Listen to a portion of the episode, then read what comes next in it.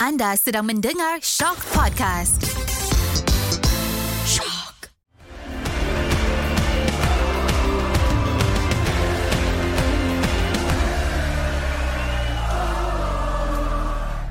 Assalamualaikum dan salam sejahtera semua. Anda sedang mendengar Ultra Squatchy.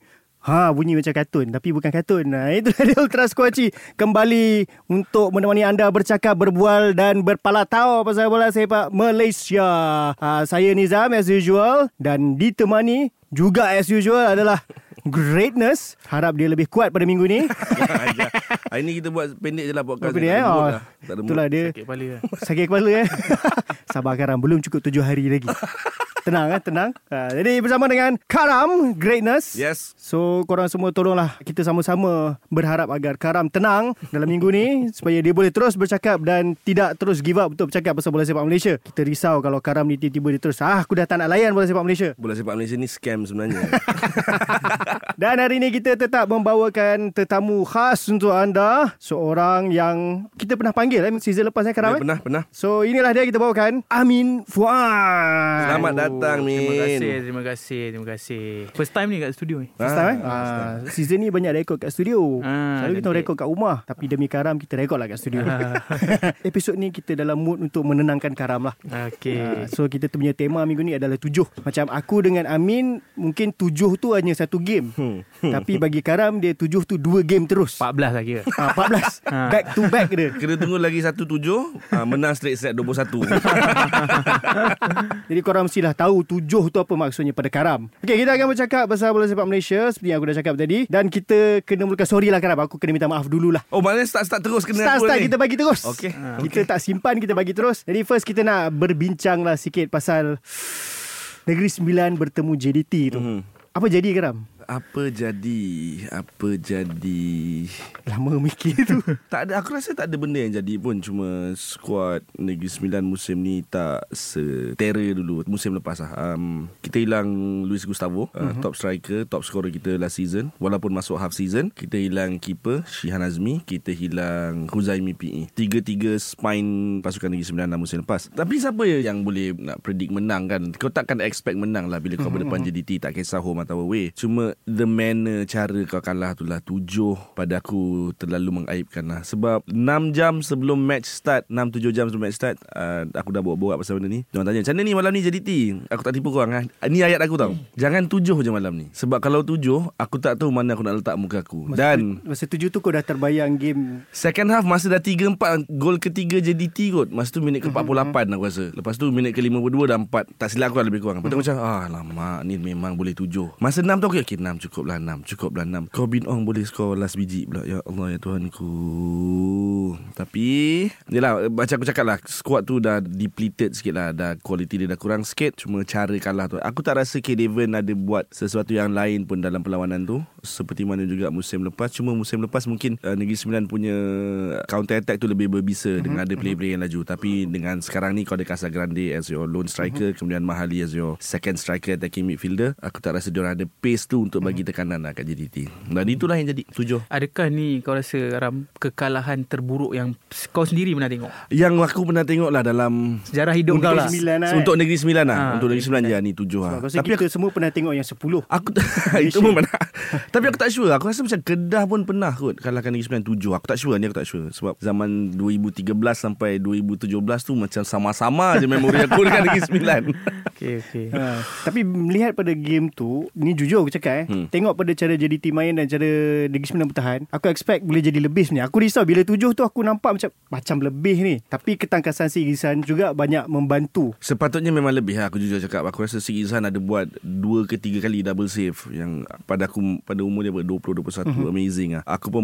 ada juga Menghubungi dia Lepas perlawanan tu. Aku cakap terima kasih Kau pada aku Kau yang best player Negeri Sembilan Untuk perlawanan tu. Dan dia pun cakap walaupun kalah dia rasa itu ujian sebenar dia itu pendedahan sebenar-benar pendedahan dia terhadap Liga Super. Dia kata tak sangka boleh kena serang macam tu dan dia loss of words lah. Lepas masuk tujuh tu dia memang loss of words lah. Betul. tapi apa-apa pun congratulations lah Sigi Zan. Yes. Dan si Izan ni antara pemain yang berbakat juga. Dan tak silap aku dia sama batch dengan Lokman kan? Sama sama. Dia uh, rasanya dia penjaga gol utama batch Lokman lah. Masa mm-hmm. semasa berada di Akademi Moqtada Hari sebelum mm-hmm. dia dimasuk uh, sekali dengan Lokman di Selangor. Mhm. Dan tak salah dia pernah pergi ke Spanyol tak salah kelab Aha. Spanyol untuk Spanyol. menjalani ujian trial ujian Mhm, mhm. percubaan di sana. Tapi tak tahulah apa jadi selepas itu sebab dia masih lagi under contract dengan Selangor dan juga mungkin ada personal terms yang tak boleh di sebab aku dengar cerita katanya ada juga berminat tentang Sik Izhan ni. Kelab di sana division 2 atau division 3 kita tak pastilah ataupun di negara lain. Tapi yalah benda ni semua terpulang kepada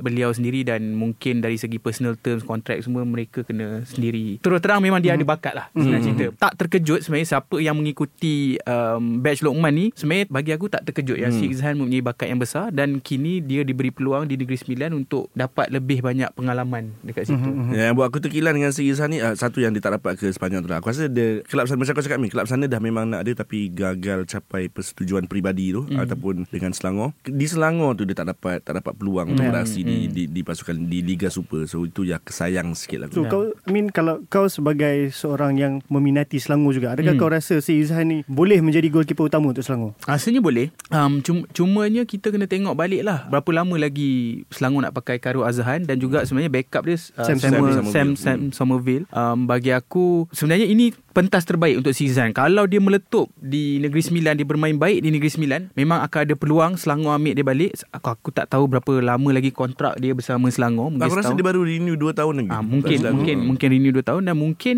dekat situ dia akan memulakan perjalanan dia Mhm. sebagai mungkin keeper kedua dahulu. Dan mungkin sebab kita tengok Khairul Azhan punya form pun Mhm. Kadang-kadang okey kadang-kadang tak okey. So mungkin itu boleh menjadi salah satu option untuk pasukan Selangor. Hmm. Tapi adakah adil untuk si, si Izhan kalau dia macam kau kata tadi dia kembali ke Selangor untuk jadi goalkeeper kedua. Sedangkan dia dapat main di Negeri Sembilan sebagai mungkin goalkeeper utama. Adakah patut macam loankan je main kat mana-mana biar dia terus dapat main bila ready untuk terus naik ke goalkeeper utama Selangor baru dipanggil balik. Terpulang. Uh, bagi aku ini semua um, terpulang kepada dia sendiri sebagai individu. Kalau dia nak bermain di Selangor kemungkinan besar dia kena bersabarlah hmm. dengan dua penjaga gol yang ada sekarang di Selangor. Tetapi kalau dia mahu terus bermain sebenarnya um, bukan sahaja di di Malaysia. Rasanya kalau dia cuba nasib kalau di rantau Asia Tenggara pun mungkin ada kelab yang akan berminat dengan dengan uh, Sik Izhan sebab kita tahu dia sangat-sangat berbakat besar. Sebab kalau dia berbakat mesti dia nak terus main sebagai penjaga gol utama dan tak nak macam kau dah main penjaga gol utama and then kau balik kau jadi second keeper dah jadi macam case Dean Henderson dengan MU lah Hmm, hmm. Itu saja. Tapi itulah Itu- itu perjalanan perja, perjalanan yang berbeza-beza lah. Ha. Kita tengok apa yang dia nak sebenarnya. Kalau dia nak bermain setiap minggu, setiap minggu, setiap minggu. Kalau dia tak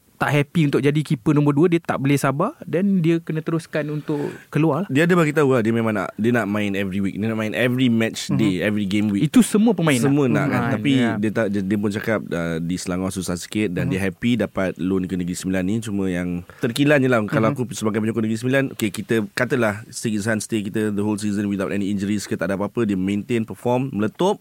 Secara tak langsung Negeri Sembilan dah groom Satu keeper yang bagus Untuk Selangor. So so sayang lah Sayang lah. Negeri Sembilan kena belilah Karam. Duit pun tak ada Nak beli macam mana okay, loan jangka masa panjang Loan 5 tahun Ah, loan lima tahun dah. Ta- Tapi ada fee lah.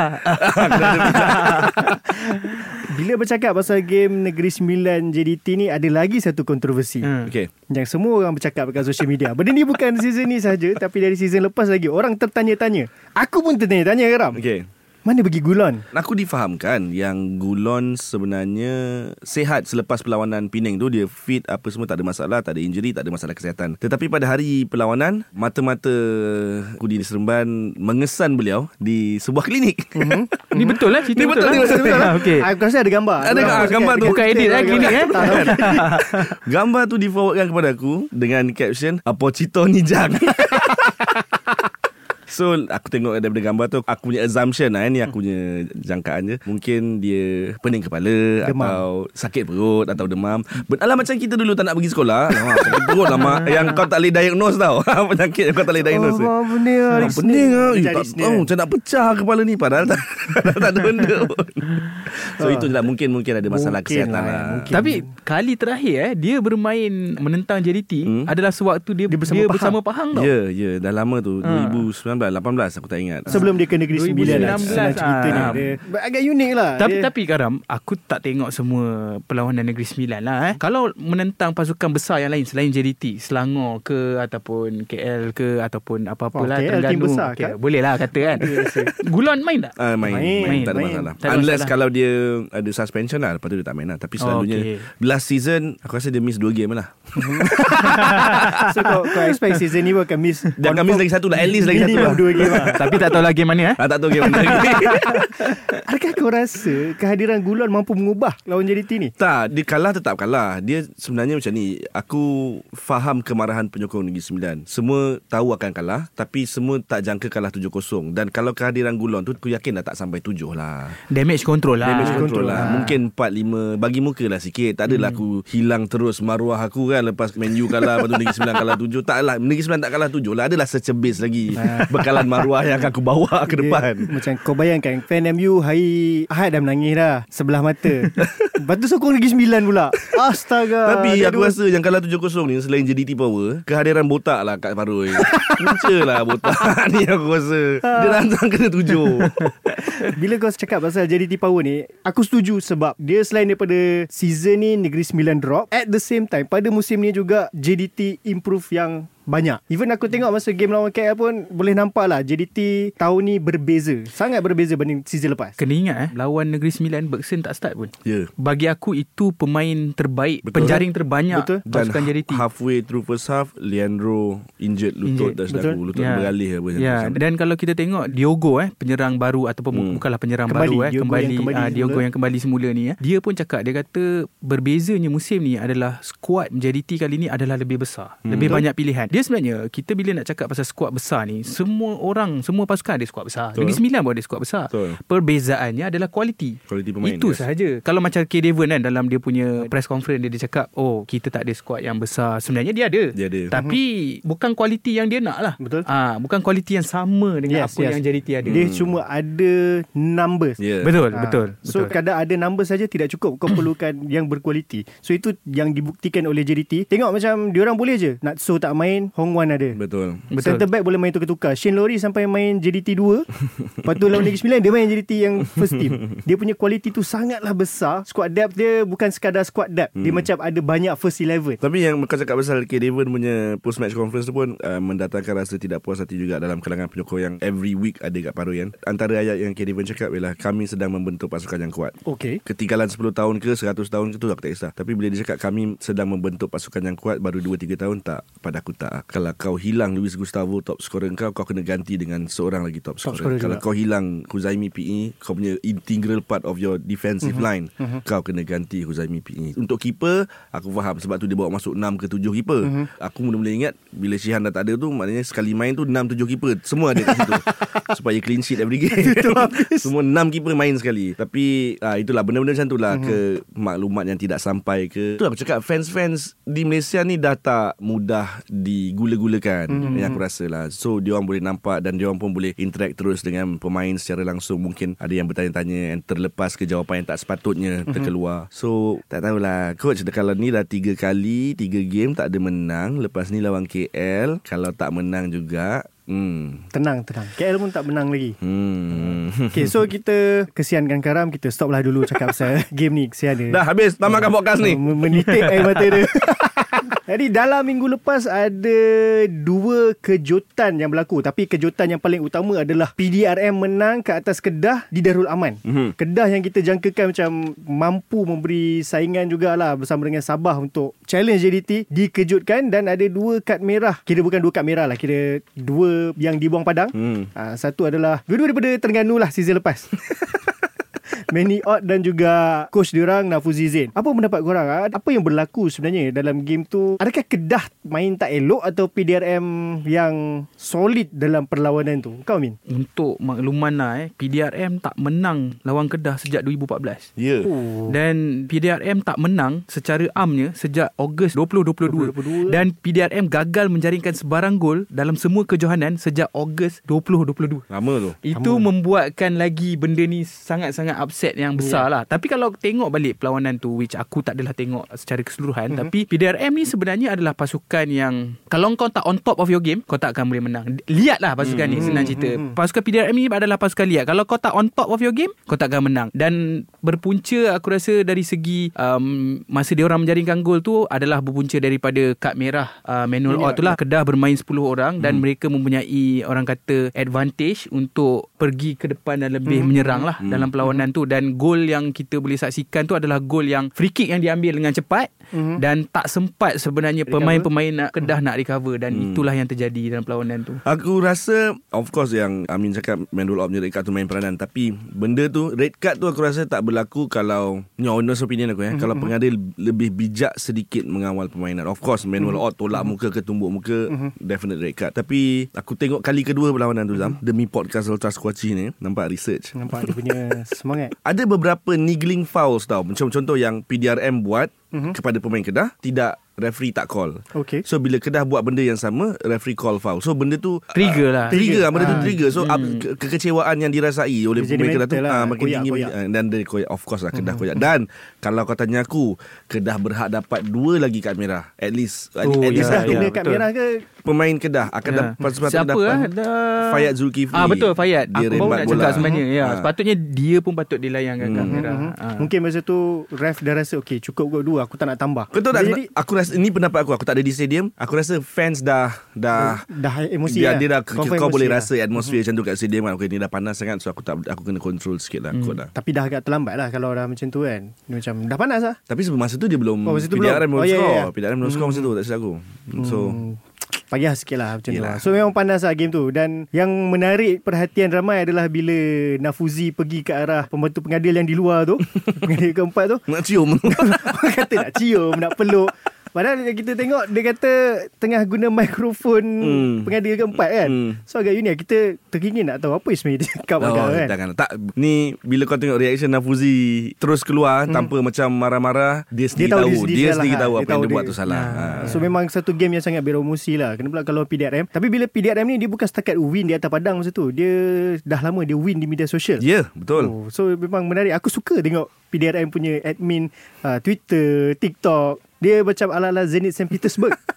Rajin dia ni. So, Sempoi lah, sempoi. kita tunggulah kalau kita boleh panggil kan admin ni. Kita dah kita dah hubungi dia di Twitter. Tunggulah dia memberi balasan macam mana. Kalau dapat, kita nak korek habis-habis semua. Kita dedahkan muka dia. Kita Eh, dedahkan tak, muka tak, dia. tak, tak, tak, tak. Nantilah kita buat TikTok sikit tunjuk muka dia siapa kan. Ha, kau banyak meme orang ni. So dia bila lawan PDRM ni kau kena elakkan lah sebab takut jadi meme nanti. Hmm. Bahaya lagi keluar cerita macam-macam. Sebelum game pun dia dah tunjuk video yang polis sound kereta semua. Weh, tu pecah tu kelakar tu. ha, ni kereta putih ni siapa kereta putih ni? Grand Livina putih ni tak boleh eh. Aduh. Kira pada dia buat video tu. Walaupun sebenarnya tu aku rasa tu video orang lain. Aku dah Hmm, tengok dah. hmm. Ashraf Mazdan Mamat yang buat video Hang Tuah Fil SPM tu. Dia ambil balik je. Tu zaman PKP punya video. Cuma dia kena lah dengan situasi tu. Video tu ada kereta kuning tunjuk Kedah dan next match dia lawan Terengganu. Dalam video yang sama dia, dia boleh hentam sekali dua. Unik lah. So kita tunggulah kalau boleh dapat panggil admin social media PDRM ni. Uh, satu lagi aku nak kata kejutan mungkin tidak tapi unik juga perlawanan Kelantan bertemu Penang. Kenapa? Sebab Penang lawan KL boleh seri. Kira Hmm. hmm. untuk tim dan player yang dia ada tu agak solid lah. Mhm. Penang. Dan Kelantan adalah tim yang baru naik dari Liga Premier dan berjaya menang 2-0 ke atas Pulau Pinang. Mhm. Yang paling mengagumkan sebab bila kita tengok Stadium Sultan Muhammad kembali penuh. Ya. Ha, ya, satu ya, benda yang ya. aku rasa dah agak lama stadium tu tak dipenuhi dengan fans yang betul-betul boleh buat orang stres. Tapi diorang berjaya dan menang malam tu. Hmm. Adakah kau rasa The Red Warrior sudah kembali, Min? Secara jujurnya eh um, nak kata kembali betul-betul tu mungkin belum lagi lah kan tapi lah. tapi kalau kita tengok kalau tadi Nizam cakap pasal penyokong kan penyokong Kelantan memang selalunya memang ramai sebenarnya. Betul, betul. Cumanya dalam masa 5 ke 10 tahun kebelakangan ni sebab pasukan tak berapa stabil, kena ada masalah kewangan, ada masalah pemilikan. Jadi mungkin penyokong rasa macam kecewa lah bab tu. Mm-hmm. Tapi bagi aku selepas JDT, um, penyokong kedua terbanyak sebenarnya mungkin Hmm, datang daripada yes. pasukan Kelantan selain Betul. selain mungkin Kedah. Jadi kalau tengok perlawanan tu pula um, secara keseluruhan kalau perlawanan tu aku tengok sebenarnya seimbang. Kalau tengok kedua-dua pasukan mempunyai peluang. Ya, ya, ya. Um, Kelantan bermula baik tapi at the end tu sebenarnya Penang cuba mengejar untuk mendapat mungkin sebab dah leading 2-0. Dia nak cuba buat macam lawan KL lah. Kejap Oh dua sama lah ya. Ha, dua sama Dia nak cuba comeback lah kan Tapi nampak Kelantan bermain lebih direct lah kali ni Dan aku diberitahu Yang ada perubahan formasi Oh, ah, untuk Dalam Kelantan. pelawak Untuk Kelantan Dan juga ada yang pemain import Yang menjaringkan gol tu adalah Itu adalah first appearance dia Mhm. Ah, Siapa nama dia um, Ismail Akinade Ah, Itu ah, perlawanan pertama Dan aku tengok dia ada physical Dia ada work rate Ah, Mungkin itulah sebab Mungkin jurulatih Korea eh, Tak silap aku eh, Yes, yep. Bermain lebih direct Dan itu sangat sesuai Untuk pasukan Hmm. Kelantan Dan pada malam tu tak ada kata. Itu aku tertarik nak bertanya lah Sebab kita dah dengar Datuk Lim Tiong Kim Hmm. Komen pasal padang Dekat Stadium Sultan Muhammad ni Katanya ada katak Ya. Melompat-lompat Tapi pada malam tu tak ada katak Ah. Adakah dia dia repair padang tu selepas ucapan ataupun yalah Kelantan obviously dah akan dah biasa main Betul, atas tu. betul. So Ah, mungkin itu- advantage lah. Pada betul lah pada aku tu home ground advantage kau lah. Kalau kau kenapa pula pasukan tuan rumah nak bagi accommodation mm-hmm. kepada pasukan lawan kan sebab kita Mhm. mm-hmm. orang kalau kata aku Kelantan pasukan pasukan Kelantan mesti aku nak menang mm-hmm. aku mesti nak susahkan hidup kau selagi boleh Mhm, Betul. berseluruh je kan Datuk Lim Jong Kim tu Tapi Ah, macam mana macam mana dia nak panggil bomoh tu macam tu lah dia berseluruh Eh tapi aku suka benda-benda macam ni sebab dia memeriahkan lagi Betul, sebenarnya dia bagi. Malaysia. Dia bagi Betul, colour dia bagi sebenarnya. colour Warna-warni sebenarnya. Malaysia. Aku honestly Lepas aku dengar statement dia Pasal bomoh Kemudian pasal kata Aku happy sebab Ada elemen sarcasm ni Ha. Tapi Sebahagian besar Penyokong kita kot Yang belum biasa dengan Tak biasa, ni. betul. Ah, So Sebab- dia rasa benda tu insulting Dia rasa macam Lim Tiong Kim Macam bagus Tapi kita biasa tengok EPL punya coach keluar statement macam tu Mourinho keluar macam tu. Betul Tapi tak- Satya bukan pun sebelum ni Satya pun pernah. banyak Betul keluarkan Tapi kan. tak, Aku tak tahulah Aku harap benda Apa statement-statement Yang dikeluarkan Lim Tiong Kim ni Tak kena balik kat dia Tak bite his Butt balik kot Pada aku lah Aku harap Tapi tak. aku memang suka sebab benda ni adalah uh, benda yang fresh, benda yang bila kita nak seseorang memang kadang-kadang ialah bola sepak ni penuh dengan emosi. Hmm. Kadang-kadang kita akan cakap macam, "Oh, kau sebenarnya tak perlulah cakap macam ni sebab kau ni terlampau emosi." Tapi kadang-kadang kita juga perlukan emosi. Contohnya macam dia cakap, "Oh, pasal katak tu." Sebab mungkin memang betul. Dia, dia cakap benda yang betul. Dia kata Hmm. padang memang tak rata. Betul. Walaupun mungkin kita rasakan benda tu mungkin alasan lah juga Ha. kan sebab dia seri kan dia Hmm. tak menang kan tapi at the same time kita tahu oh okay kita nak somebody yang boleh cakap benda yang betul tak cover Hmm. tak ada selindung-selindung ha, kan, ha, Betul. tak tak selindung-selindung kalau tak keterlaluan lah kan Hmm. ha, itu saja Yalah, macam dulu Satya Nadine pernah cakap pasal Liga Malaysia semua kan. Kadang-kadang benda jujur ni menyakitkan. Tapi Hmm. betul. tapi benda betul Dan Tapi bila menyakitkan ni Yang jadi susah nak terima So orang aku- Malaysia yang susah nak terima sebenarnya Aku cuma harap yang media tak go against Lim Tiong Kim lah. Betul. Ah, kalau Tapi aku rasa dengan dia punya statement semua tu memang media akan suka lah. Eh, banyak box- banyak box dia punya, office. ha, Box dia punya ayat-ayat tu sedap nak guna. kena tekan loceng eh ah, kerja loceng kembali. ha. Tapi itulah macam dia cakap pasal Padang tu Aku rasa memang dalam game week yang sebelum-sebelum ni pun sebenarnya ada banyak isu berkenaan Padang juga. Hmm, Kita boleh tengok isu macam KL pun ada hari tu kes bila JDT Padang Hmm, tak boleh hmm, elok. Ya. Ah, Game Selangor Game Selangor ha, lawan game Selangor Pahang. tu bukan kata berudu. Bukan kali pun ada. Ah, tu. Betul Padang Tapi sebenarnya to be honest lah eh Sebab aku berada di stadium Hujan sangat lebat. Ya. Kau Ya, letaklah semua jenis rumput pun Aku rasa akan banjir juga. Betul. Sebenarnya perlawanan sepatutnya diberhentikan Bila dah tak boleh main dalam kondisi macam tu. Hmm. Sebab Tapi aku ada kilat juga kan? Kilat pun ada. Dan aku terkejut yang sebenarnya um, Perlawanan diteruskan selepas 75 minit Lebih kurang macam tu. Sebab sangat-sangat lebat. Aku tak pastilah. Mungkin kita boleh test dekat Stadium Sultan Ibrahim. Kalau hujan lebat macam tu Boleh tak main kan? Aku rasa sukar juga Sebenarnya Sebab sangat-sangat lebat. Sebenarnya lab- lebat yang berterusan. Berterusan. Ya, ya, ya. Betul. Bukan lebat yang Ah, sekejap. Betul. Malas lah nak cakap Padang ni. Banyak kali lah. Banyak kali yang dia cakap Padang kan. So, pandai-pandailah pihak bertanggungjawab. Betul so, Selain daripada game uh, Selangor Pahang Game Kuching City Sabah pun Benda yang sama juga Aku rasa Ya, Bendang ui, juga. Kuching Ah. City Sabah lagi teruk Allah, teruk. Teruk Kalau aku aku yang minta sub cakap injet. aku tak nak main dalam tu. Itu ikan paus pun ada teruk sangat. Tak boleh tu. Betul betul Tapi betul. itulah tak tahulah Sebab satu benda pasal Padang ni Setiap musim lah Betul. Adakah sebab aksi Liga Simpanan juga yang menyebabkan kondisi padang kita makin jadi Tak macam tahu tu. juga sebab kadang Susah Liga juga Simpanan boleh cakap. jadi Lepas tu mungkin uh, Ada certain stadium Berkongsi lebih daripada satu tim Hmm. Hmm. Takut ada event pula dekat Event stadium. pula, Sebab stadium Bukan kebanyakan Aku rasa satu tim je yang Own sendiri Ya stadium betul satu Kalau tim. macam kat luar negara yang aku tahu kalau snowstorm yang teruk, dia orang terus tak main. Hmm. Hmm, dia orang terus tak main. kat sini Ha. lain, kat Sebab sini- hujan kalau kat luar negara macam Eropah, hujan dia bukan macam hujan kat Malaysia. Betul. Hujan dia sikit-sikit Ha. je. Ha. Kat sini lain Dia macam Kalau orang dah booking Kena pakai lah. Ha, Dia jadi macam tu. Ha, Kena kot-kot tiba Time tu ada Blackpink pula Booking kat stadium tu Kena Kena pakai, pakai. Blackpink Gila kau. Ha, Blackpink. Blackpink kena. Kadang-kadang- Sebab aku akan front row tu.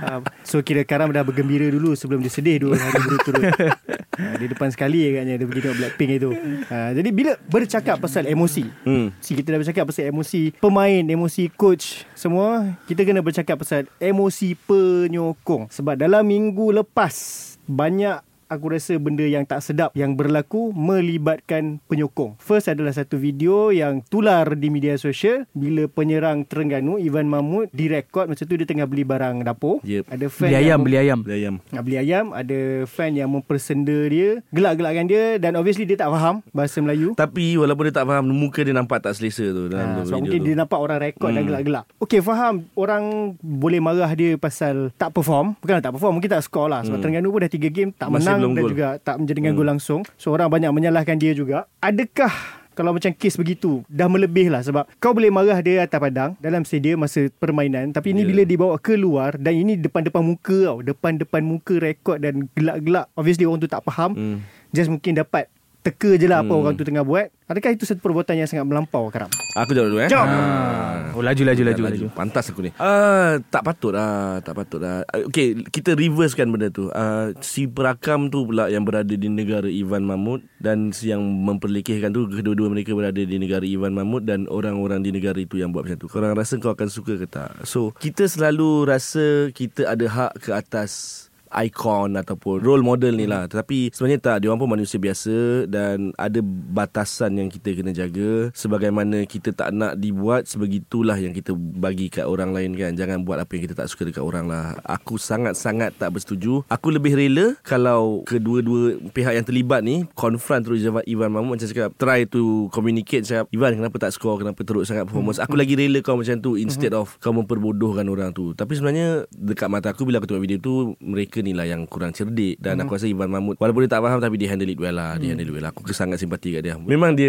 tak menyerah di atas padang Tapi itu bukan Kritik. hak untuk kau lah Kritik dia punya performance lah. Ah, Kan? bukan dia as a human dia, being lah. Dia macam ibaratnya kita lepas tu kita jumpa bos kita kat luar dengan family ke apa ataupun seorang ke dalam personal space kita, bos kita maki-maki kita marah-marah kita Ah, tak boleh. dia. Mhm. Tak cantik lah kan Hmm. Dan dan benda ni melibatkan budaya. Kalau kita sebagai penyokong kita bagi contoh yang sebegitu kepada pemain import, mungkin dia akan bercerita dengan kawan-kawan dia kata eh janganlah datang Terengganu Hmm. sebab aku dapat layanan macam ni dekat Hmm. Terengganu. Apa itu yang menunjukkan kita sebagai uh, seorang rakyat Malaysia ataupun Hmm. seorang rakyat Terengganu ke apa kan. Jadi benda tu tak cantik lah bagi aku Sangat kan. Ah, cantik Itu. lah, Sangat ah. tak cantik lah Itu berkenaan dengan pemain Tapi game Kedah PDRM pun ada isu juga Kita faham atas padang mungkin ramai yang tak setuju Dan emosi dengan pengadil Tapi benda tu dibawa sampai keluar First penyokong nampak macam Yeah. menunggu kat luar Yeah. Untuk marah pengadil That's one Lepas tu ada dekat social media juga Ada yang komen macam menyebut Nak buat satu benda yang tidak elok kepada ahli keluarga pengadil Now ini dah masuk melibatkan dengan ahli keluarga pula Hmm. So macam mana nak cakap Okay Kita ambil yang first dulu lah Yang yang berkumpul di luar stadium. Aku tak perasan Video tu ada polis tak dalam tu?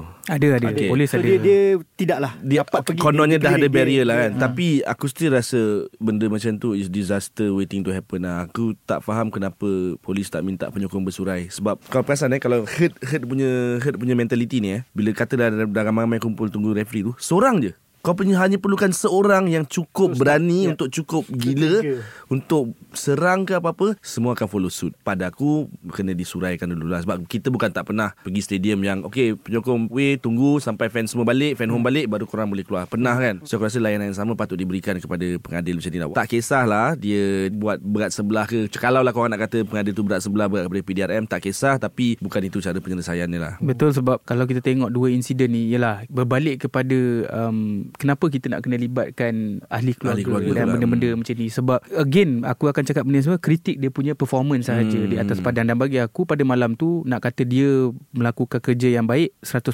mungkin tidak Hmm. tetapi dua kad merah yang dilayangkan tu memang sepatutnya sepatutnya dan sepatutnya lebih macam kita Ah, cakap dah mas sepatutnya Ah. lebih tapi mungkin ada macam Karam cakap tadi awal-awal tadi mungkin ada kekurangan apa benda semua tu ah, tu biasa Hmm. sebab pengadil adalah manusia dia Betul. melakukan decision di atas padang kita akan expect benda yang salah. Even kalau kita tengok kat luar negara dengan VAR pun mereka melakukan kesalahan. Betul. ini dengan tiada VAR lagilah macam tu kan. Hmm. jadi bagi aku benda yang pertama yang pasal uh, fan ramai kat luar tu tak patut lah. Bagi aku okey lah. Kau nak duduk situ kau nak ramai-ramai tapi bila kau canting cakap referee tu Yeah. ni ah, referee ni tu jadi tak seronok. Tapi setakat kalau kau nak duduk situ kau nak just tanya ref apa cerita ke apa? Mungkin aku boleh terima Hmm. lagi. Tetapi kalau nak provoke nak maki dia apa semua sebab kau dah maki dalam, kau dah maki dalam stadium tadi Ah, dah aku yakin kau dah ah, maki mesti punya kan. Ah. Ah, Ini tak- kau tinggalkan emosi kau di Ya dalam. Hmm, Sebab hmm. Nizam Sebelum ni kita sentuh Nizam eh, Yang pasal tragedi di Indonesia Mhm. So kita tak nak berlakunya benda-benda macam tu lah kat Malaysia.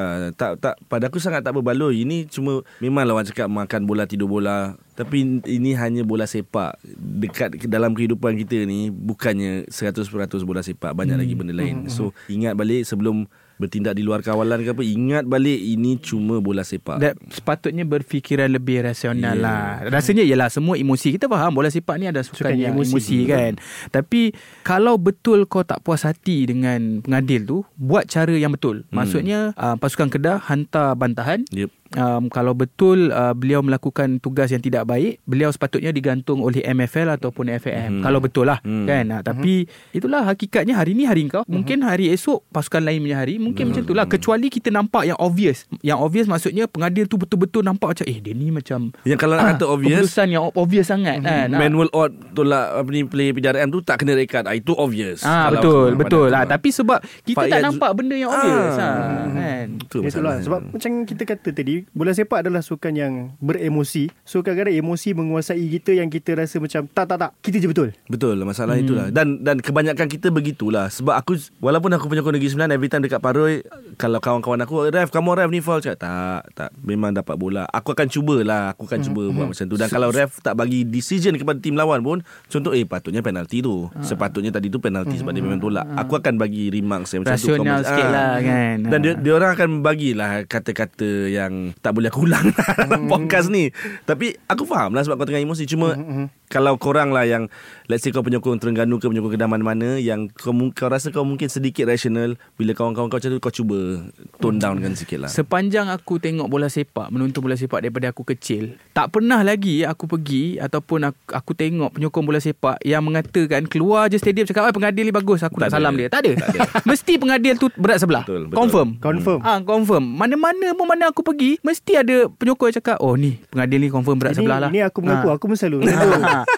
Tapi, tapi biasa aku tinggalkan dalam Ah, stadium. ah, sepatutnya kan? lah. Biasalah kan, Ah. kan? Sebab semua kan. kita manusia siapa nak mengaku diri kita bersalah kan? macam tu lah ha, lebih kurang kan Kalau ha. tim kita kalah kan. Ha, betul. Kadang kalau bila kalah besar sangat kita macam tak tak bukan referee teruk, tim kita teruk. Ah. sepatutnya semua kena ikut fan Negeri Sembilan gol kelima tu celebrate sekali aku dengar, aku nampak ya tu. Ha. So kita dah bercakap pasal fan marah pemain, fan marah pengadil dan aku rasa benda ni bukanlah benda yang baru. Aku rasa season lepas pun kita dah pernah bercakap sekarang. Mhm. Isu fan bergaduh dengan fan. Uh, ni Yeah. sayang sekali aku boleh cakap benda ni berlaku masa game KL, di tempat aku. Hmm. KL bertemu JDT Kecewa, eh? Ada lawan JDT macam "Wah, Tak boleh apa eh. Tapi Tak bukan maksud aku Kau kecewa dengan insiden tu ah, Zam? yes Insiden tu Sebab ah. macam Ada insiden baling batu pada bas Hmm. Penyokong lawan hmm. Which semasa game tu Tidak ada pun isu Macam bergaduh ke apa Tiba Elok lepas game kan? Ada benda macam tu. Sekali lagi benda-benda yang macam ni Jadi lagi karam. Tapi tak semua lah Benda-benda sini berlaku Dilakukan oleh segelintir Yes, yes. kan? Segelintir penyokong. Tak silap aku Hari tu aku dapat laporan juga Di Paroi Ada Pun juga ada sedikit juga. kekicauan Sebelum perlawanan. Uh, Aku tak tahulah Macam mana kesudahan dia Tapi selepas perlawanan Tiada apa-apa. Uh-huh. Kan kalau suruh tak buat kan Dia cakap kita tak true. Kita fan kuaci lah apalah. Tapi yang beria sangat Sampai nak naik buku lima Apa semua ni ni aku tak faham. Tak lepas baling batu tu Lepas baling batu tu Macam mana? Boleh KL boleh menang ke macam mana? Ha, Tak cerita dia macam tu lah Ha. kan. Kenapa Benda dah berlalu Benda dah habis Kan? Aku faham Emosi tak puas hati Mungkin tak puas hati dengan JDT Tapi kau baling dekat penyokong dia ke apa Tapi benda dah habis. Benda, dan aku aku takut Kau tak boleh reverse pun decision tu. Yang aku Ha. takut Yang pem- pelakon-pelakon ni lah Bila dia buat macam tu Weh dia balik rumah cerita kau. Eh aku baling Pecah habis bas dia. Ha. Macam tu lah Tak tahu lah. Tak, dia ni masalah bila jadi macam ni dia dia berterusan tau. Dia sebab retaliation. Dia buat bila Balas. hati buat balik. Hmm, betul. Datang ni buat balik, buat Hmm, balik takkan sampai habis. bila nak habis kita tak tahu. Ha, betul. Itu yang masalah dia. Sebab orang akan kata ini adalah retaliation. Ah, Dia orang pernah buat kat kita dulu. Dia Hmm. sentiasa akan jadi ayat. Tak, dia orang buat dulu. Yang dan masalahnya Okey katalah aku yang buat kat Nizam Di Paroi Nizam Aduh. fan Nizam berdatangan Paroi Di Ceras aku tak pergi Fan fan lain yang kena So sebab tu benda tu berlarutan So kalau nak buat pun Make sure kau buat kau orang yang buat kau Supaya benda tu terhenti kot Ha, dia mungkin kena terus. Kau buat, kau buat. Okey, ah, sekali. Sekarang Ta- Nah, Tapi ini lagi satu yang aku rasa macam bila nak tanya siapa yang start dulu sampai bila lah kau Ah, tak akan tahu betul, siapa yang betul, siapa betul, yang betul. start Macam kan. Ha. tanya mana keluar dulu. Hmm, Ayam ke telur? telur Ha. Tak boleh jawab Sampai tu dah tak, tak settle. Betul. Tak dia dulu, kau dulu. Pening lah macam tu kan. Tapi harap berhenti lah Dah 2023 lah Kalau benda ni berterusan Aku rasa Kena ambil tindakan yang lebih tegas kot Diharamkan datang ke stadium ke Jangan bagi Patutnya dia. kena ada benda-benda Kan? macam ni sebab kalau kita tengok kat Eropah pun dah banyak tindakan jenis yang siapa yang ada uh, buat benda-benda yang tak senonoh Hmm. buat uh, apa orang kata racism ke ataupun paling batu ke apa Hmm. banyak yang dah kena ban datang stadium Tapi itulah problem dia adalah benda tu dilakukan di luar stadium. Kau boleh ban dia masuk tapi dia buat kat luar. tapi terjadi so, di Dalam- pekarangan hmm, stadium Mungkin lah Boleh Selepas ambil tindakan macam tu ha. Maksudnya kau patut Ban tu daripada pekarangan stadium. Ah, Tu yang payah sikit kot. ban terus masuk stadium. Hmm. Ha, So sebab kalau- dia akan buat hal juga lagi Betul. nanti. Ha, bagi akulah kan. Ha. So banyak benda lagi lah Dah 2023 pun Masih Kita sama. masih ada Masih benda-benda sama. macam ni Benda yang tak minat lah Tak sedap lah kita nak Ulang setiap season Kita akan bercakap benda ni Dan Ya. aku takut juga Yang dalam season ni Akan ada lagi topik ni So nak tengok lah Dalam season ni macam mana Hopefully akan ada perubahan lah Harap lah Dan benda, perubahan tu bukan bermula dengan pasukan Bukan bermula dengan pengurusan Bermula dengan penyokong sendiri Mentaliti kita Mentaliti sendiri. kita sendirilah. Yes, kita Dan- faham bola sepak adalah sukan yang emosi. Kita dah cakap tadi. Kita akan ada rasa marah, kita akan ada rasa seronok. Sebab tu kita tengok bola Sebab tu kita tengok bola. Kita nak rasa benda tu. Betul. Cuma tak perlu Takkan nak seronok je. Hmm. Mesti Ah, ada betul. mesti, ada, Itu yang- kesedihan. yes, Itu yang Ah. membuatkan Tengok muka garam sekarang. Mana steamnya Kalau menang 9 kali berturut-turut Oops, cakap siapa tu? Ah. Ragu ragu ragu ragu Tapi itulah bola sepak. So macam kalau nak rasa seronok je kalau semua benda betul, tu macam kau main game je lah kot. Betul betul betul Ha, so control lah Belajar untuk mengawal sikit kemarahan tu Kena Especially- matang sikit lah. Yes Yeah. matang lah Especially yang macam kes Ivan Mahmud tu lah Yang. Itu macam aku Aku paling macam Tak sedap Itu Betul, nasib betul. baik dapat kat mungkin Ivan Mahmud Kalau dapat kat orang lain yang sakit hati bengang Dia faham ke apa Dia baling ayam kat kepala Hmm. orang Banyak dengan player yang Jadi lain pula Otak-otak kan. Ah, dulu jadi kan lain yang- pula, ah. ah. So takut Benda tu Akan memakan diri sendiri balik Dan sekali lagi Untuk kes-kes macam ni Ingat ada yang datang Bawa keluarga Bawa isteri Bawa Betul. adik Anak-anak. Bawa anak-anak. Please lah Please lah. Ingat orang lain sikit lah. So itulah dia kita ah, Benda-benda yang berat macam ni. Penat lah hmm. Lem- lem- Lemau. Mau rasa. Dah lah tak recover lagi Dua kali tujuh si garam ni. Tak kena cakap macam ni pula kan.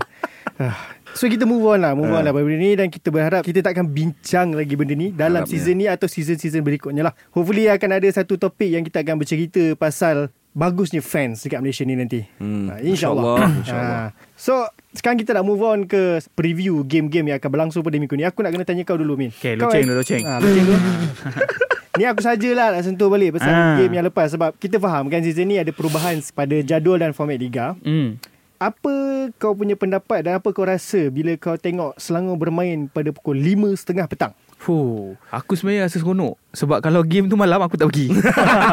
Tak sebab Beza dia. Okay dia macam ni lah. Lagi-lagi kalau hari Ahad. Even kalau kalau Sabtu pun eh Aku punya logik Satu aku boleh bawa Ahli keluarga aku Kalau Yeah. nak pergi petang. Lebih senang. Lebih senang, eh, okay. Sebab malam mungkin kau ada Dinner ke Hmm. Kau ada makan malam Kau ada program lain. Dan sebenarnya bila dah habis Sebelah petang tu Kiranya macam Tak tahulah Aku punya feeling yang aku rasa macam Kalau aku pergi petang Kau boleh save masa. Daripada kau malam Kau balik dah pukul 10 Kau dah pukul 11 Lepas tu esok pula Kau nak kena tidur lah Apa Yeah. semua kan. So jadi Bila main petang ni Rasa macam ada lebihan masa Pada waktu malam. Ha, Dan aku dengar cerita Masa lawan uh, Pahang tu Ramai penyokong Selangor Ketika tu cakap Eh lepas ni Elok main petang Sebab turn out Untuk perlawanan menentang. Pahang tu Lagi ramai daripada perlawanan Malam. Waktu malam. Dan tempat yang aku duduk Ialah aku duduk uh, Kawasan Grandstand. Hmm. Kat situ memang sangat friendly. Friendly dengan budak. Maksudnya Ada sifat kekeluargaan Dekat situ. Maksudnya Bukanlah Kalau kau nak yang Kasar-kasar sikit Mungkin kau pergi belah yang open ke Hmm. Orang boleh maki hamun Tapi dekat situ Lebih friendly Lebih Kau menggalakkan satu golongan kumpulan uh, Keluarga ni Untuk datang ke stadium. Yeah. Dan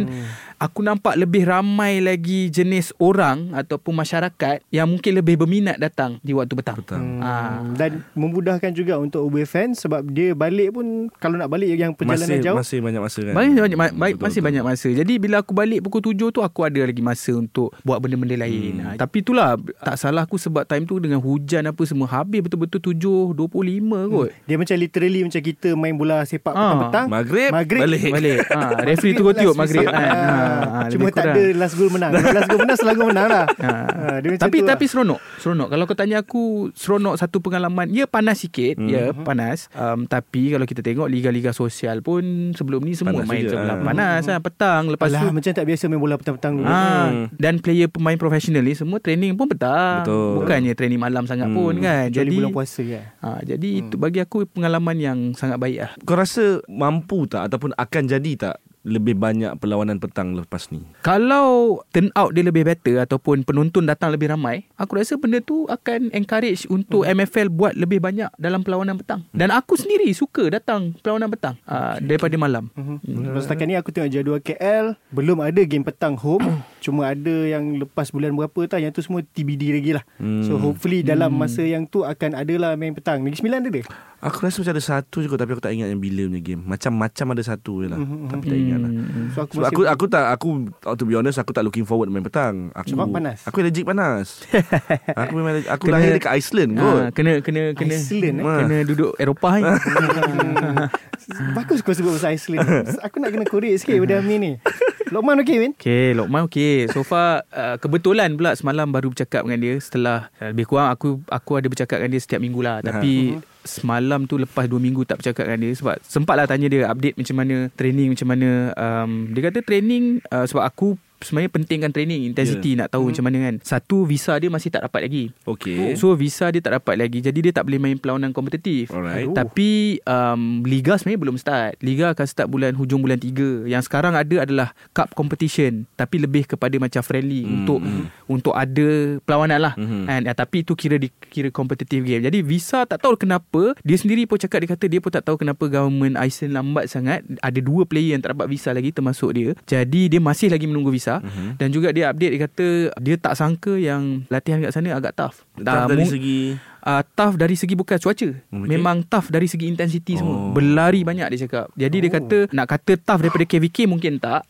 Mhm. Tapi tough, lah dia cakap. Mhm. Memang sangat-sangat berat. Tapi benda ni aku cakap kat dia kata bagus lah aku cakap. Dan dia pun cakap bagus. Dia kata sebab kita tak nak lah training yang tak tough. Nanti larilah dia punya intensity Mhm. apa sebab dia dah Mhm. biasa training yang apa budak-budak KVK kan. Mhm. Kerja. Squad utama Mhm. kan. Jadi bila datang Iceland kita takut lah kalau dia punya intensity dia turun apa semua. Tapi so far dia kata okay. Kan cumanya uh, hopefully dia akan dapat visa dia cepat lah. Ada ada time frame tak bila Tak tahu. Aku tak tahu. Aku terus terang tak tahu. Dia sendiri pun cakap dia tak tahu. Tapi hopefully sebelum Liga start lah. Kena lah Kena Ah, lah sebelum Liga start. Liga start bulan bulan 3 bulan 4 lah. So dia adapting uh, Besides the visa Dia adapting well lah Dengan intensity Dia tak ada hal lah Dia dia memang warrior lah Senang cerita lah Dia kalau letak mana-mana pun Aku rasa dia dah biasa lah Okay, kan? Ah, Dan yalah Tapi biasalah Kadang-kadang kau rindu family kau Hmm. Apa semua kan Dan dan dengar cerita Ada ura-ura lah Katanya uh, Ketua jurulatih Bawah 23 tahun Siapa Ella Varasen eh? Ya oh, Ada nak panggil dia balik Oh. Untuk call up Bawah 23 tahun Okay, Ah, okay. Bawah negara kan So tak tahulah Tak tahu jadi ke tidak Mhm. Tapi itu ura-ura yang kita dengar lah Hmm. Ah, mungkin dia akan balik selama seminggu ke apa kan waktu apa FIFA Days punya FIFA break lah ya, FIFA ya. break lah. Mhm. Hmm. So kita harapkan yang terbaik lah untuk Lokman yang berada di Iceland. Aku minat lagi Iceland ni. Oh, mahal, mahal. Mahal. mahal. tu. Mahal. Kadang-kadang tengok filem kan. Uh, Apa- tapi cantik. Cantik. Cantik, cantik. Tak musuh Lokman je lah Bawa barang kat Iceland Tak sama. Kita kena pergi sana nak tengok aurora borealis. Oish.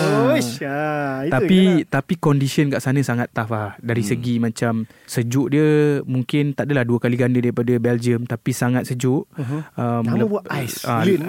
Ah, lepas tu pula uh, bulan puasa ni mungkin buka puasa pukul 8 ke 9. Mhm. Ah, Lambat kan Lambat Lepas tu Mungkin lepas ni dah tak ada Cahaya ataupun Oh, ya. Tak ada malam atau tak ada Ah, siang ah, Tak ada lah. siang ah. Dia So ada yang time yang se- So benda je. uh, benda-benda macam tu lah yang akan test uh, Lukman punya mental strength tapi setelah 2 3 tahun kat sana aku rasa tak ada orang lain lah selain dia yang boleh. Tak tahulah kita tak tahulah kan tapi aku tengok dia sangat-sangat kuat lah. Dia punya So dia mental punya, dia strong lah. hmm, Ah. itu yang kita kita nak lah. So itu yang mem- memang kita nak kita nakkan pemain-pemain yang berkelana keluar negara ni terus strong lah mental dia. Ha. Dan aku sebenarnya Aku harapkan dia dapat Finally tembus first team lah Sebab dekat, InsyaAllah, dekat insyaAllah. KVK Kita tahu dia susah Nak tembus Susah. kan uh, So K- ni KVK lah. ni satu kita kena ingat. Kadang-kadang kita terlupa yang level dia sangat-sangat tinggi sebab Hmm. kalau tengok beberapa pemain yang bermain baik di Liga Belgium, ada yang terus pergi Bundesliga tau. Oh okay Ya, ramai. Ya, ya, ramai. ramai. Kalau kita tengok macam um, pemain Arsenal yang uh, dipinjamkan ke Crystal Palace, Lokonga, main Liga Belgium. Betul? Terus boleh pergi Arsenal. Nampak tak betapa levelnya? Maksudnya Tinggi kalau. Lokman boleh tembus kat Liga Belgium tu bermakna dia ada peluang untuk bermain di liga yang lebih Lebih besar tinggi, di ya. Eropah. Mhm. Bermakna bukanlah aku nak kata benda tu susah tapi benda tu memang susah. Hmm. Bukan mudah. Bukan Eh. bukan nak cipta alasan Ah, lah bukan tapi cerita memang alasan susah. tapi bukan mudah lah. Betul. Ah. Dia bukan mudah menyusur tangga ke atas. Itu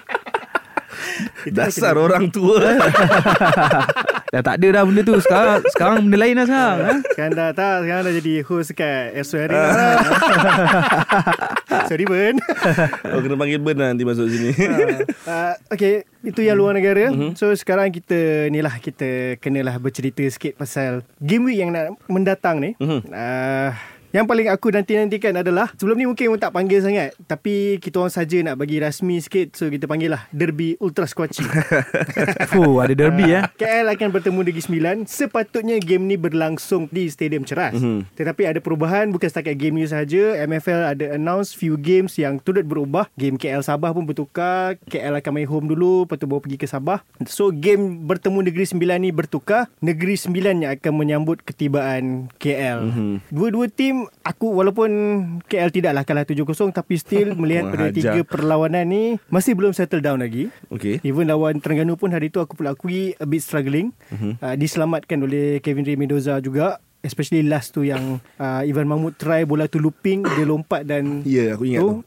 Memang aku tengok tu sebenarnya aku rasa macam, ah sudah gol. Hmm. uh, tapi dia tunjuk dia punya kehebatan. Uh, masih terumbang ambing lagi, belum dapat rentak lagi. So dua-dua tim aku rasa masih belum dapat rentak. Siapa menang garap? Eh Oh. tapi sebelum tu Ha. Zam, kenapa main dekat Paroi? Sebab Azam. ah sebab dia ada berebut dua yang bernama Anwar Ibrahim berebut nak ngusir Ras. Oh, tak tak kena explain lah ni kan kan So, orang tak ada- tahu. Ada event, ada event yang aku rasa dia Event sama. di Ceras lah. Di Yes, Ceras, event di ya. Stadium Okey. Ceras. Aku rasa dia sama je macam kes J Chow dulu. Ya Meaning Oh. dah booking sebelum keluarnya jadual aku rasa Oh. daripada MFL. So Tapi kali ni J Ibrahim. ya, so bila dah macam tu orang dah booking awal tak ada apa-apa lah. Ya, ya. So prediksi ya. Hmm. Prediction eh? Aku rasa Oh, akan terus prediction. Nah, terus Aku prediction lah. gentle cakap Aku tak rasa Aku tak rasa Negeri Sembilan men, Boleh menang Dia macam Negeri tak Sembilan tak menang. Ya Negeri Sembilan tak menang confirm. Macam kau tak yakin aku tak yakin. Macam mana? Sebab aku tak Seri lah. yakin Tak aku rasa KL boleh menang Aku rasa KL ada lagi uh, Attacking prowess Sebab Sebab Ni KL home eh? Kira Negeri Sembilan main, home. main uh, Negeri Sembilan home lah. Okay. Okey. Tak okey. boleh lah main kat Paroi KL jadi home. Mana tahu dua-dua main kat Paroi lepas ni home. Itu zaman dulu-dulu KL main jauh-jauh ni. Ada. Sekarang dah pakai ceras je. Okey. Uh, aku rasa Negeri Sembilan tak menang selagi tak ada perubahan yang dilakukan oleh Coach Kevin lah. Uh, kalau nak ada perubahan aku rasa kena suntikkan sedikit tenaga muda dalam skuad uh-huh. dalam kesebelasan utama tu. Uh, Selvan aku tak tahu mana pergi. Uh, tak tak diberi peluang bermain. Hari tu mainlah kejap lawan JDT 5 uh-huh. minit ke 10 minit. Yang terakhir kan? Yang terakhir. Hmm.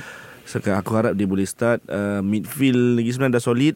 Bukan dah solid dah, dah lebih banyak option tapi Sebab corak permainan Coach K. Devon tu Aku tak tahu kenapa dia suka sangat bypass midfield tu Aku tak tahu kenapa Main direct lah lebih Dia kurang main kan? direct mm-hmm. Sedangkan midfield kau Aku rasa Compare dengan last season Midfield tahun ni Jauh lebih baik uh, Sebab tu aku rasa KL boleh menang kot Dengan ada Paulo Josue lagi Ada Romel Morales Ada Kayon Ada Kay- Oh Kayon aku rasa scam lah Kau tak rasa Kayon scam ke Zam? Eh Selangor dah kata dia scam dah Eh, Kayan top scorer Ah, Selangor. itulah. Dia lah Lepas. tak Tapi lepas aku tengok game dia Dua-tiga dengan KL eh tak lah Mamat ni macam scam lah Sebenarnya kalau tengok dia Aku tengok pada game lawan JDT Dia kan masuk sebagai sub. Okay ha. Bila dia masuk Ada impact. Okay. Ada impact. Even masa lawan Terengganu tu Yang gol Paulo Josue Yang tak tak kira tu Aha. Sebab offside Kalau dia dapat That connection dengan Paulo Josue Aku rasa boleh jadi. So mungkin dia tak akan jadi Seorang striker yang prolific. Mungkin dia akan jadi Dia akan jadi horse Oh aku ingat dia, Tapi dia jadi- kena lagi rajin lah. Aku takut Aku aku ingat kau nak cakap Dia macam Adisak Cryson Eh, Adisa Cryson Game lawan KL tu Aku rasa dia lagi Function daripada Ivan Mahmud Tak Adisak Cryson Aku dah cakap kan sebelum ni Adisak Cryson dia takkan banyak gol Kalau role dia macam tu lah Dekat Terengganu. Dia takkan dapat banyak gol Sebenarnya aku minat tengok Adisa Cryson game tu. Dia punya Off the ball movement Yeah. tu Banyak kali tarik. Cuma beruntungnya KL Sebab Yang Ivan mengekuri dia adalah Midfield Bukan Oh, defend hmm, Kalau okay, defend Kalau tak ada midfield Yang lock dia Habis. Defend yang ikut Memang akan terbuka. Banyak kali dia buka. Aku macam Oh now I know why Orang kata Liga Thailand ni Dia punya level Tinggi lagi. Tinggi lah, Cuma tu lah tinggi. Dia belum score ha, Untuk KL pula um, Kalau KL boleh kekalkan Main 90 minit Seperti mana Diorang main Selepas bolos gol kedua lawan JDT Yang masa tu diorang press JDT kau-kau Cuma Mhm. tak score Sampailah tiba pump JDT score Gol ketiga tu. Kalau boleh kekalkan That intensity dan attacking Untuk 90 minit Boleh menang. Dan aku teringin nak macam tu Sebab kau dah sign Begitu ramai player attacking But Betul. now still masih bermain agak defensif. Mungkin sebab Yalah kau de- berdepan dengan JDT uh, And then lawan Terengganu Masih ada memori-memori buruk. Hmm. Sebab kau bermain away Lawan Terengganu Walaupun bukan Andi Nafuzi Tapi still ada that Player yang Hmm. Main macam tu. So Terpaksa bertahan. So aku berharap Bertemu Negeri Sembilan ni.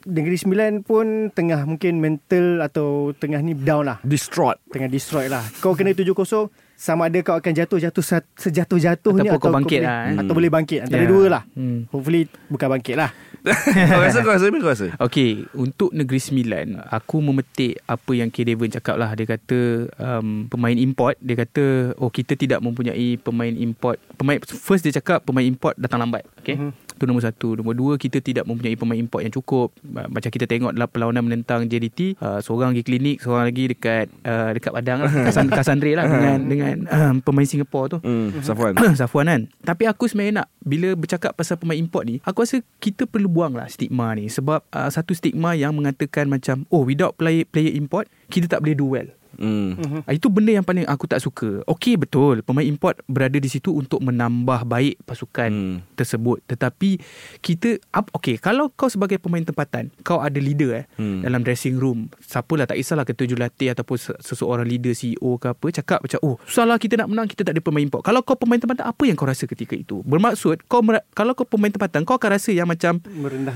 Eh ni merendahkan Hmm. hmm. sebenarnya pemain tempatan. Oh hmm. kenapa tak ada import kita tak boleh menang ke? Hmm. Sebab tu kita kena buang stigma tu. Hmm. Ya betul kita perlukan pemain import.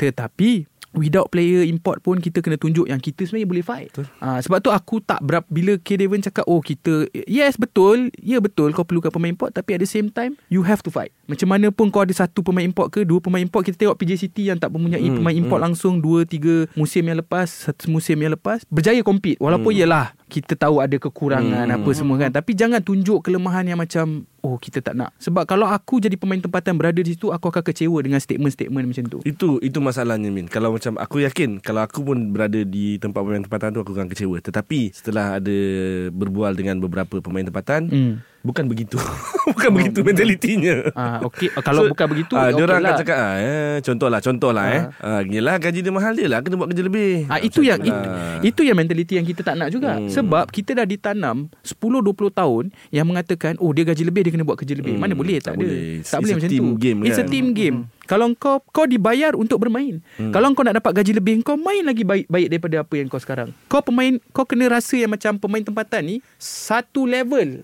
Sama level ya. Sama Ha. level dengan pemain import ni Sebab kalau kau tanya aku Kebanyakan pemain import di Malaysia sekarang ni pun Ada yang tak sampai level pemain tempatan Betul, betul. Kenapa kita nak kena ambil pemain import tu Kalau pemain tempatan yang lebih baik hmm. ah, Tapi sebab kita ada stigma Macam orang luar lebih baik daripada kita ah, Itu stigma yang aku tak suka lah Betul. Tapi itu kita bercakap pasal Negeri Sembilan lah tapi kalau macam pasal KL ni pula Cakap pasal Kayon lah Tadi hmm. korang cakap pasal Kayon kan Kalau Kayon personally Aku sendiri merasakan Kayon ni dia Bukanlah pemain yang teruk Bukan penyerang yang teruk hmm. Tapi bukanlah the best penyerang yang ada Sebab kalau melihat kepada Prestasi dia bersama Selangor Kayon ni jenis yang macam Untuk menjaringkan satu gol Kena ada 2-3 peluang Okey. Ah, jadi dia bukan clinical macam Forestieri dan Bergson. Kalau kau tengok Dia tak perlawanan boleh buat sendiri ya. tak boleh. Tak boleh buat sendiri satu, tetapi kalau dapat satu peluang dia tak boleh menjaringkan gol. Kalau tengok musim lepas Piala Malaysia final uh, Selangor menentang JDT, Kayon mempunyai satu peluang untuk menjaringkan gol Mhm. dan dia tak menjaringkan gol. Betul, betul, betul. Forestieri hanya memerlukan Satu satu, peluang, dan dia dapat menjaringkan gol. Itu membezakan world class striker. Ya. Membezakan lah bagi aku. Tu kita bercakap pasal So, Kayon maknanya lah. Kayon ni persis Zakwan Adha lah. Wah. dan dan juga uh, nak cakap pasal KL ni Kevin Ray Mendoza telah melakukan 15 save terbanyak dalam, Dalam liga, liga, ya. Tiga game. selepas 3 perlawanan. Tiga game dah 15. Hmm. So tu menunjukkan sesuatu Menunjukkan apa tu? Ah. Something yang worrying lah Bila Ah. keeper kau banyak sangat Meaning Betul. ada benda tak settle Dan based on Aku ada tengok interview dengan Giancarlo Galifuco pun Dia cakap Sebab Tiba-tiba macam ada injury So macam Pre-season kau Kau contohnya Dalam pre-season Kau menggunakan 11 pemain ni Ni ni ni ni Tapi bila sampai time liga Tiba-tiba Pap Seorang-seorang drop oh. Macam Oh. contoh tiba-tiba uh, Masa pre-season Kau contoh guna Banyak guna Gigi Partner dengan Ahmad. Tapi tiba-tiba Ahmad injured. Hmm. So tiba kau terpaksa tukar Letak Declan main Centre back Avanzini main centre back. Hmm. Sampai lawan Terengganu Letak Kenny. At least Kenny dia pernah rasa Main sekali Betul, dengan Kenny. betul. Partner dengan Kenny tu dah pernah ada. And lawan Terengganu tu Dapatlah back four yang Kecuali Belah kiri je lah bertukar Banding hmm. uh, apa, Piala Malaysia 2021 punya final Hmm. Di mana bukan Daniel Ting Tapi Declan Lambert Tapi Declan Lambert at least dah pernah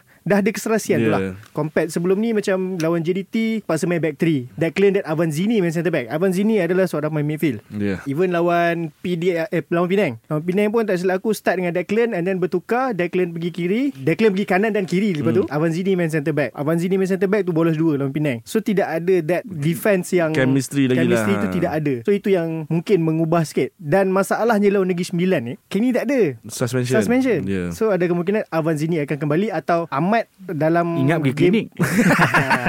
itu itu lain itu Negeri Sembilan. So uh, Ahmad masa lawan Terengganu dia dah ada dalam uh, dalam squad. At least, ha. So mungkin lah akan kembali atau tak tahulah kalau dia letak Avanzini juga which wor- worrying lah sebab aku tahu Gulan dah lepas dah MC, dah tak MC dah. Uh, bila kau dah cakap sini Aku rasa Negeri Dia Sembilan ambil boleh sehari menang. je. Sehari je. Dia ambil dua hari tu Dua hari, eh? ah, tak, Mamat boleh tahu Dia ambil dua hari Tapi lepas dengan Nizam cakap ni Aku rasa Negeri Sembilan boleh menang Oh, pula tiba-tiba. Dan mungkin Gulon lah skor dua Kemudian Penyokong Negeri Sembilan Semua akan maafkan Gulon Secara tiba-tiba Eh prediction sikit. Tak lah aku rasa Aku rasa kalah Aku rasa kalah Dia kira 1-0. game ni Satu Aku rasa Negeri Sembilan kalah 1-0 mu- mungkin akan ada tim yang mengecapi kemenangan pertama lah. Hmm, seharusnya, Inilah peluangnya Dah empat game dua-dua tim ni tak ada menang ni. So KM menang Azam. Aku harap begitulah dan aku merancang untuk ke Paroi lah. Boleh, Pada boleh, ni. boleh. Harap-harap uh, Karam Sudi menerima Aku sana. harap kau tak duduk di away fans lah Aku Asal? harap kau duduk dengan aku Aku bimbangkan keselamatan kau Asal Sebab aku akan arahkan Mereka-mereka arahkan? yang nakal ni Mengganggu penyokong Kuala Lumpur Kau ingat KL tak nak kan? Oh tiba Kita Tak, cakap tak, pasal lagu, fan lagu, lagu, lagu, lagu. pula. Uh, Selain tu ada banyak game lagi Yang akan berlangsung pada Hujung minggu ni uh-huh. Game pada hari Sabtu Oh ini pun JDT bertemu Kelantan Pukul 5.30 petang Di SXI Uh, okay. Oh ini Baik surprising ni. jugalah Main petang ni Sabtu lah? Yes pada Sabtu Ini pun aku look forward juga Sebab Yalah Kelantan Suatu ketika dulu adalah gergasi uh, Zaman-zaman PR Semua tu kan Eh tua rasa. Uh, Sekarang dia orang rajin Buat live di TikTok. Mukbang. Uh, Eh tapi hari tu jumpa Pia Aku starstruck kau jumpa Pia Kat stadium KL tu. Aku cakap Uish Pia Tapi aku tak tergerak nak Bang ambil gambar bang. Tak tergerak pula. Terbayang dia dulu Score pada corner Ya kan. Uish. Starstruck. Starstruck betul rasa. And then uh, Obviously pada hari yang sama KL bertemu Negeri Sembilan 8 suku tak silap aku. Kalau ikut suku, jadual ya. asal Pada 8 suku dekat Ceras Tapi dah tukar ke Paroi then pada hari Sabtu juga Akan berlangsung Terengganu bertemu PDRM Ni pun nak tengok agak Terengganu macam mana. Tengah struggling juga PDRM ada Kita akan ada motivasi ekstra sikit Sebab menang itu lawan Kedah. Uh, Then pada hari Ahad adalah Penang bertemu Selangor. Selangor main petang lagi Tapi kali ni main kat Penang lah. Hmm. uh, Then ada Pahang bertemu Sabah. Aku rasa dalam Lepas ni game keempat Mungkin inilah ujian sebenar pada Sabah lah Sebab sebelum ni Betul, Bukan nak merendah betul. kepada tim-tim lain ni betul. Tapi aku rasa Tapi level dia nampak rendah terlalu- Sabah lawan sama Sabah lawan PDRM tu. Ha. Kemudian PDRM, Kelantan United. Kuching. Kuching City Kuching. Ah. Tu yang Nizam kata rendah tu. Oh. Bukan nak merendahkan tim-tim ni Tapi tengok pada Sabah season ni Dia punya Dia punya Power tu lain macam Lah lain macam lain macam. Dan mungkin inilah cabaran. tak, ini cabaran lah. pertama lah Ya. untuk pasukan Sabah eh. And then ada Pada hari Ahad juga Akan berlangsung Perak bertemu Kuching City. Pun kita nak tengok Macam mana Perak pun agak struggling juga. Kuching City Mungkin lawan Sabah itu Dia berjaya memberi tentangan sikit. Hmm. uh, Tapi mungkin sebab Padang. Mungkin sebab Padang juga. Tapi diorang pun ada Squad yang Bukan nak kata solid. Tapi aku rasa dia Lebih kepada work rate. Hmm. Ha, dia mengharapkan work rate pada pemain dia. Cuba nak buat kejutan juga. Dan Perak pun nak cuba juga Cari kemenangan pertama. Dan Ditutup pada hari Isnin Kelantan United bertemu Kedah. So itulah perlawanan-perlawanan yang akan berlangsung pada hujung minggu ini. Jadi jangan lupa turunlah ke stadium Kepada siapa yang berada di stadium. Tolong turun. Kita mengimarahkan Uh. Ha, sebab bulan puasa pun dah nak dekat ni. Betul. Sementara sementara kita boleh pergi game yang awal ni sebelum kena pergi ke stadium pukul 10 malam, pergilah.